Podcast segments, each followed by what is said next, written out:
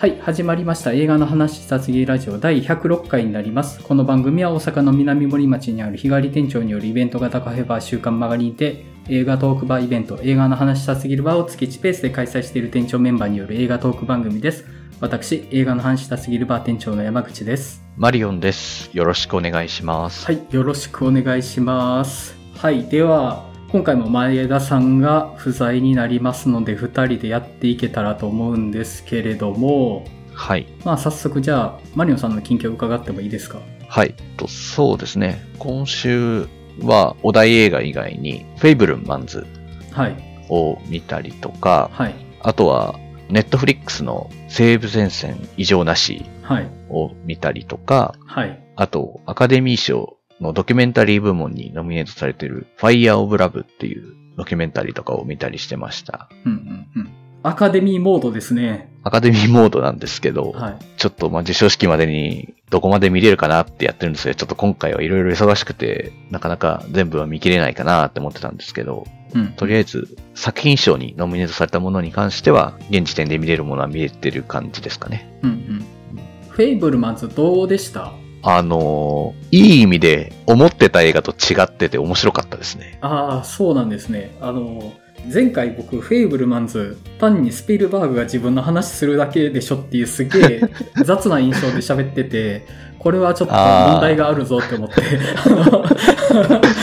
いやいやいや、まあ予告編の雰囲気とか見たら確かにこうスピルバーグの子供時代、うん、映画と出会ってもう映画に見入られて、うん、でなんかまあ父親はちょっとあんま映画に関心がなくて母親の方はちょっと芸術とかに関心あるみたいな感じの中で揺れ動くみたいな感じかなみたいな風に思ってたんですけど、うん、まあそういう一面ももちろんあるんですけど、うん、思った以上にこの映画怖いとこついてくるなみたいな映画だったんですよね、個人的には。無邪気に映画っていいよねという映画ではないなっていうか、ほうほうほうほう、意外と映画って怖いぜっていうところを結構描いてくるんですよね。面白い。あれ、これこんな話なのみたいな風に、まあ、途中なっていくんし、はい、まあちょっとあんまりネタバレになるので言えませんけど、はい、なんでしょうね、まあ何が結構この映画すごいかなって思ってた時に、一つはなんか映画って本当に強力なパワーがあるメディアというか、うん、ものだなというふうに思うんですけど、うん、一度その映画というものに映像として収められて編集とかが加えられたらもうそれが正解になってしまうみたいな、うん、それって実は怖いことだったりしませんかみたいなことをちょっと描いてきてたりとかするんですよね、うんうん、まあちょっと結構まあ難しいですけど、それをこれ以上何を言えればいいのかとかもあるんですけど、うん、まあ、あと、何か一途に情熱や愛情を向けることって、うん、まあ、大変ですよねっていう部分にもちょっと触れてるような映画かなというふうには思ってて、うんうん、まあそういう意味ではちょっと風立ちぬとかにもちょっと近いような雰囲気もちょっと感じはするんですけど、ただまあ風立ちぬは、まあこれはいい意味でですけど、ちょっとそのなんというか、作り手、クリエイター、の、そのなんかその情熱みたいなのが、まあ、ちょっと説教臭いところもちょっとあるじゃないですか、若干。うんうん、まあ、それは魅力だと僕は思ってますけど、うん、なんかそれを、なんかこう、さらっと描いていくっていうのがやっぱスピルバーグのうまさというか、うんうん、まあ、それはスピルバーグのこう、分身的な感じである、その少年もそうだし、うん、お父さんもだし、お母さんもなんですよね。うんうん、それはどういうことなのかちょっと映画を見てもらえればいいと思うんですけど、うん、お互いになんか考えてることとか相入れない部分はあるんだけど、それは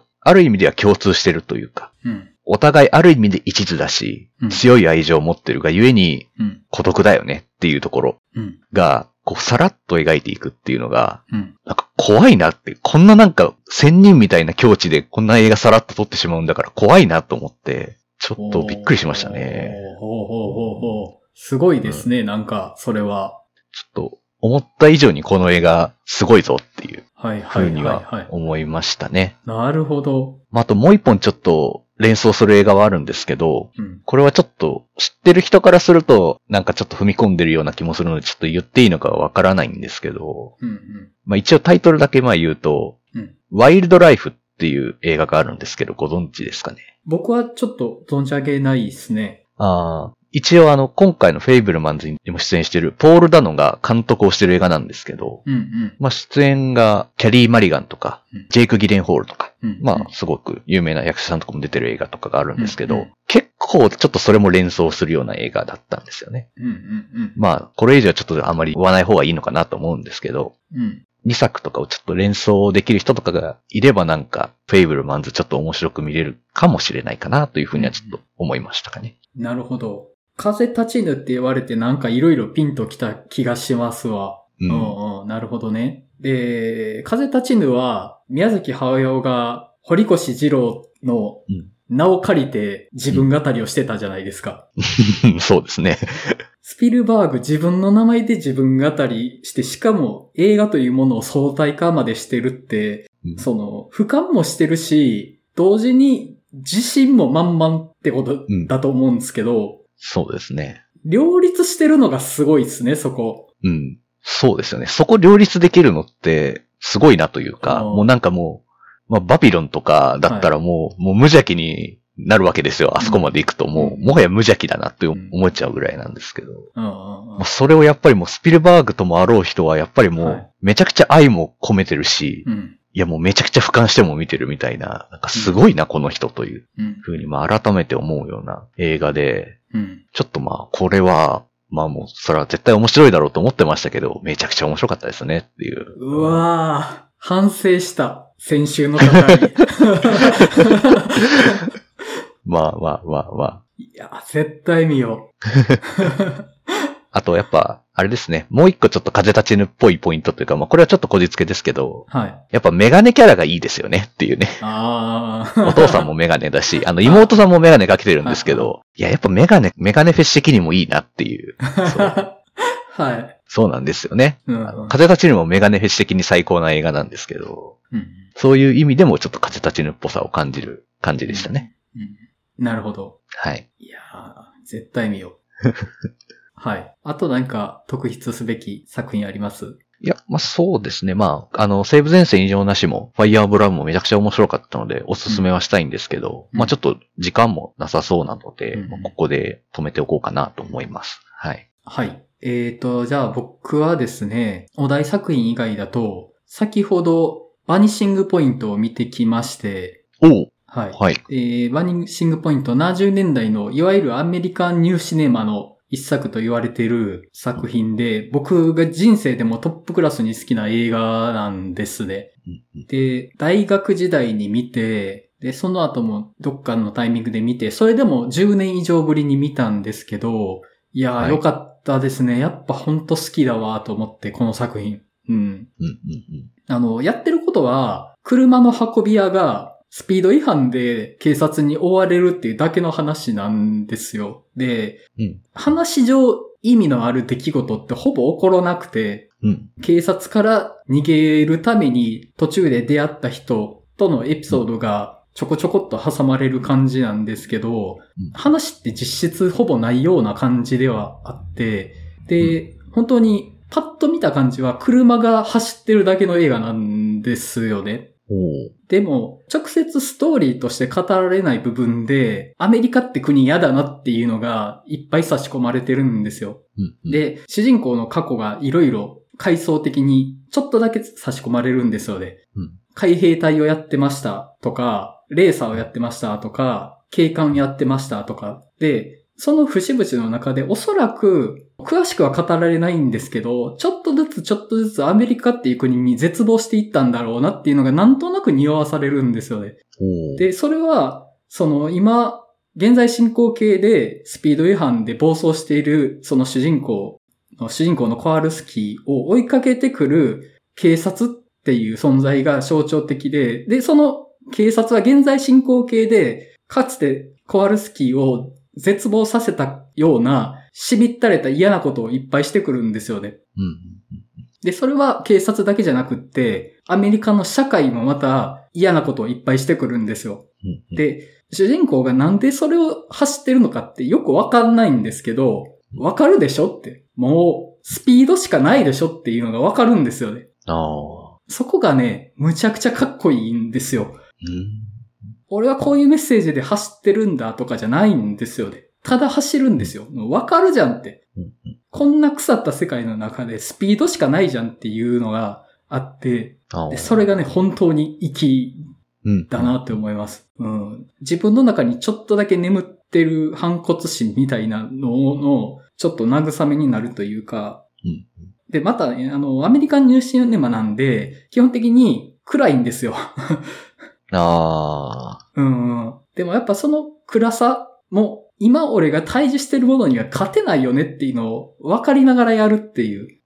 で、ちょっと見てて思ったのが、まあ、主人公、そういう、まあなんかわかんないけど、警察とか体制とかに歯向かうためにスピード違反してますっていうのがあるんですけど、でもやっぱり彼の乗ってるものって車なんですよね。うんうん、アメリカっていう国の、その、資本主義を成り立たせる根幹みたいな産業じゃないですか、車って。うん。そうですね。で、行く先々で給油しないといけないんですけど、うん、大手石油会社なんですよ。そのガソリンスタンドにガソリンを提供しているのって、シェルとかモービルとかの看板がでっかく掲げてあるガソリンスタンドで給油するんですよね。はいはい。彼がどんだけスピード違反で何かに抗っても、結局手のひらの上じゃんっていう絶望感もあるなと思って。ああ、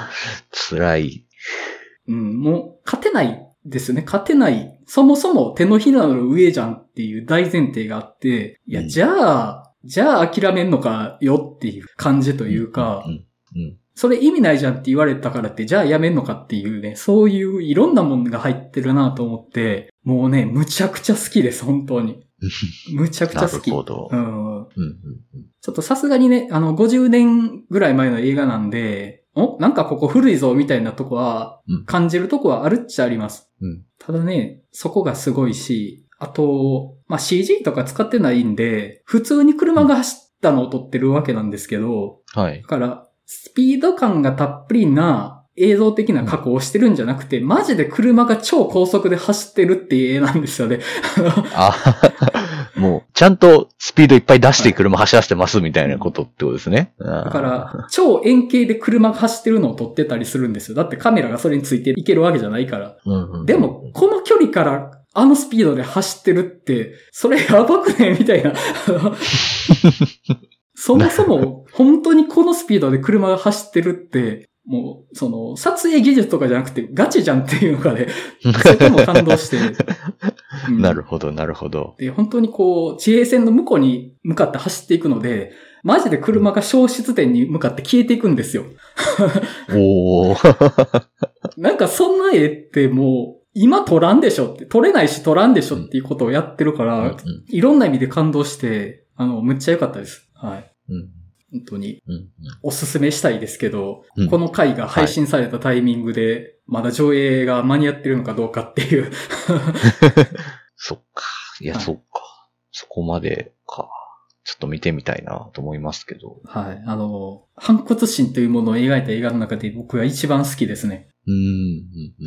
なるほど。はい、てな感じで、まあ我々の近況はこんな感じなんですけれども、はい、番組全体に対してお便りを2通いただいてますので紹介させていただきたいと思います。まず1通目、きまともまやさんからいただいてます。はい、店長メンバーの皆さんこんにちは。いつも楽しく拝聴しております。きまともと申します。以前2022年映画ベスト会にてトップガンマーベリックを機内でも見るほどにハマったとお便りをお送りしたものです。今回お便りを送った理由はバー開催について詳しくお聞きしたかったからです。と言いますと、少し前店長原口さんが卒業する衝撃ニュースを受け、いつか行けたらなではなく是が非でも今年こそはバーにお邪魔したいなと考えが変わったからです。つまり押せる時に押しとけ精神です。そこで質問があります。バー開催の傾向を見るに毎月最終土曜日に開催されているようにお見受けされますが、この読みは合っておりますでしょうか。当方は関東在住リスナーです。私事で大変恐縮なのですが、仕事の兼ね合いもあり、前もって開催日がわかるととてもありがたいのです。ちなみに、読みが当たって月末土曜開催でしたら、現状は5月に行こうかなと考えております。また、映画好きの友達、当番組はもちろん不況済みです。と伺おうと思っているので、バーに行く前にせっかくでしたら、大阪のミニシアターで何か映画でも見れたらなと思っております。そのためおすすめのミニシアター等もあれば、ぜひお教えいただきたいです。長文失礼いたしました。伺う際は愛用している映画の話したすぎる猫（仮）のトートバッグに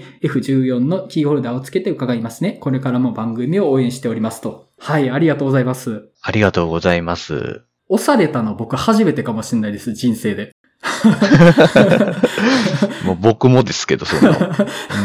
押す側だったはずなんだけどなっていう、押される側に僕たちいたんですねっていう。はい、いや、ありがたい話ですね。本当に、はい。はい。で、まず、バー開催に関しては、基本的に月末の最終土曜日を開催を基本にしてます。ただ、週刊曲がりって、バーをいろんな人が予約して、そのテーマで店長に入りますっていうのを押さえとくシステムなんで、もしその予約が入ってたりとか、あるいは店長メンバーの予定が噛み合わないって時に、最終土曜日以外になる可能性があるんですけれども、基本的には最終土曜日を目指してはやってます。うん、はい。はい。で、まあ基本的には最終土曜日で考えていただけたらと思うんですけれども、大阪のミニシアターでおすすめですね。うん。なんか、マリオさんおすすめってあります？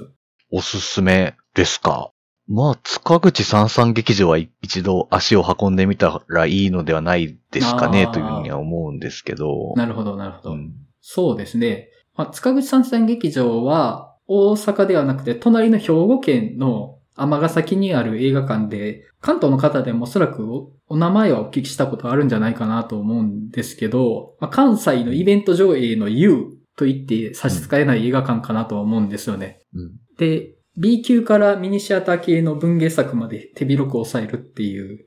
うん、引き出しの広さと深さが売りの映画館かなと思うんですけど、確かに塚口三三劇場は推しですよね。うん。うん、まあ確かにちょっと言って、あ、兵庫県だなっていうのは後で気づいたんですけど、まあ尼崎近いので、はい、もうすぐひゃっと行けちゃうので、まあ全然旅行の予定にまあ入れるのもまあ簡単かなというふうには思いますし。そうですね。まあ大阪で区切るのであれば、なんかディープなところっていうとなんかどうしても、第7芸術劇場とかシネヌーボとか思い出しますけど、うん、そうですね。大阪市内の観光とかを兼ねるんだったらシネヌーボがアクセスいいかなっていう、うん、シネヌーボは大阪の中心である梅田の映画館なんですけど、ツインタワービルっていうまあ有名な建物の中にあって、ツインタワー行くついでに映画館に行けるっていうので、梅田にもアクセスいいしで、まあその観光との兼ね合いで行くんだったらありかなと思うんですけど、そうですね。まあ確かに、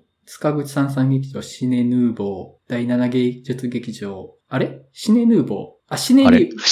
ーブルですね。シネリーブルと間違えてました。シネリーブルですね。はい。そうですよね。僕、シネヌーボって言ってたんで、ヌーボのことを言ってたんですけど、はい。山口さん、ね、リーブルの話ですかね。あ、いや、僕がシネヌーボとは別でシネリーブのことを考えながらシネヌーボって言ってました。ああ、そういうことです。はい。まあまあ。混乱してます、ね。はい。あと、まあ、大阪だったら、エキスポシティとか行ったら、太陽の塔とかもついでで見れるし、ただ大阪市内にはアクセスめっちゃ悪いんで、微妙かもしれないですけどね。はい、あそこ悪いですよね。うん、本当に。エキスポシティは行きにくいなと思ってますけど、うん、まあまあそんな感じで大阪の推し映画館それぐらいかなっていう感じなんですけどね。ただまあここまでお話ししといてなんなんですけど、実は5月末は映画の話したすぎるバーの東京開催を考えてるんですよ、実は。ここまで話しといてちゃぶ台ひっくり返すんですけどはい、すいませんね、はい、本当に5月の最終週の5月27日土曜日に、ついに映画の話したすぎるバーの東京開催を予定しております。はい。はい。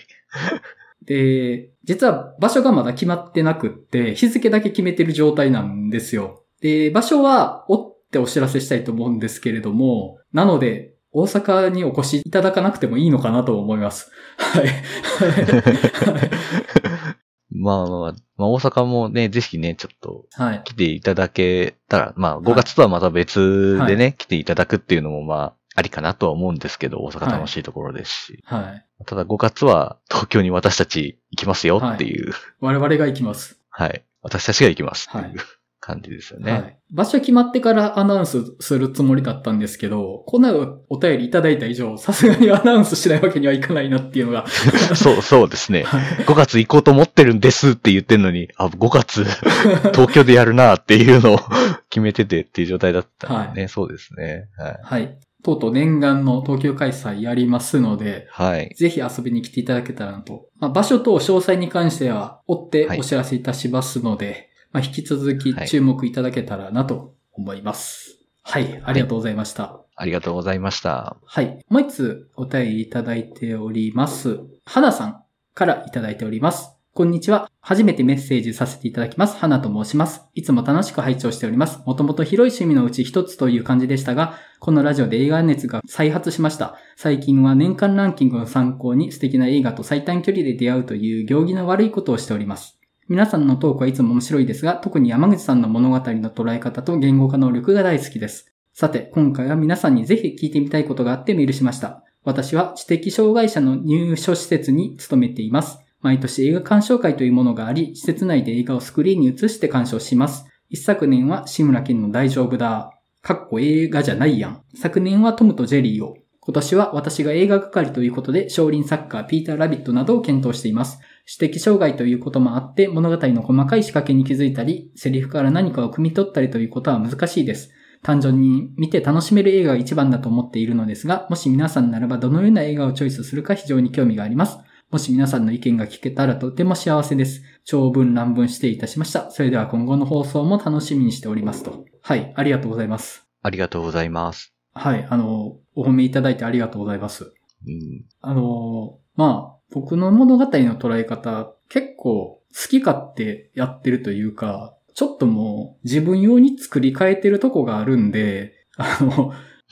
この映画自分用じゃないなって思ったら自分用に作り変えて解釈してるとこがあるんで、解釈というかまあ改ざんみたいなとこもあるかもしれないですけ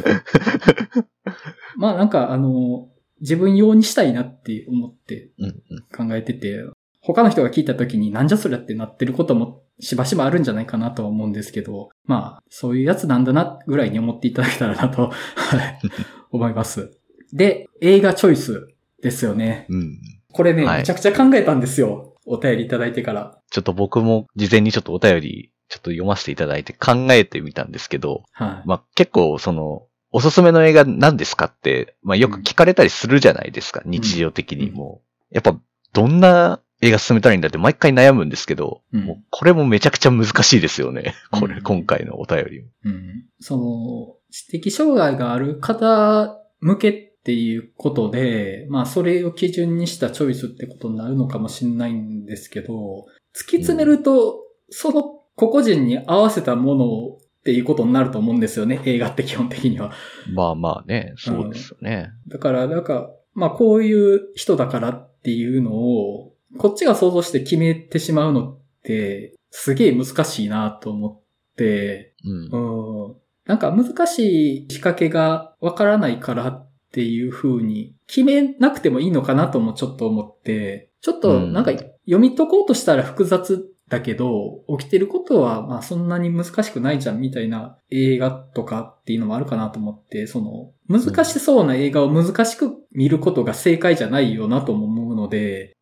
ちょっと言い方難しいんですけど、僕は花さんがお好きな映画をみんなに見てもらうっていうのはちょっとありなのかなとは思ったんですよね。うんうんうん、まあ、それで、もしかしたらよくわかんなかったって思われちゃうかもしれないですけど、じゃあ次はこれ見ようね、みたいな感じで、なんかその映画きっかけで何かやりとりが生じたらいいのかなとも思ったりはして、まあ、難しいです。ごめんなさい、これは。不誠実なことを言ってるかもしれないし、うん。うん、まあなんか、一本この正解があるんじゃなくて、映画で次映画をまた見るために見るのかなとも思うので、うん、これ見たらじゃあ次はこれにしてみようかみたいな、なんかそういう繋がっていくことみたいなのを大切にしてもいいのかなと思ったんですけど、何一つ答えになってないですね、これは。そうですね、うん。いやまあ、ちょっと頑張って作品を上げる方でちょっと考えてみようかなと思ったんですけど、うん、でもめちゃくちゃ考えて、うん、どうしようって思って、うんあんまりその細かい仕掛けがわからないとか、うん、まあ、このお便り書かれてますけど、いや、意外とわかってるかもしれないしな、みたいなの、なんかちょっとこう、うん、考えるときに見る相手のことをちょっとどこまでこう、見て考えたらいいのかなっていうのはちょっと難しかったんですけど、うん、まあ、どうしようと思ってたんですけど、まあ、いろいろ考えたんですよ。ミニオンズとかでもいいのかとか、チャーリーとチョコレート工場とかここまでは分かったりするのかとかよく分からないかったんですけど、うん、まあなんか一本じゃ何にしようかなって考えた結果、パディントンでいいんじゃないかなって思ったんですけど。おー、いいですね。いいですね。そう。パディントンいいですね。パディントンはまあバランスもいいかなというか、うんうん、まあシンプルなお話だし、うん、深いところにも入ってもいけるかもしれないなっていう映画、余地がすごくある映画だと思うので、うんうんまあ、パディントンって選択肢はどうでしょうみたいな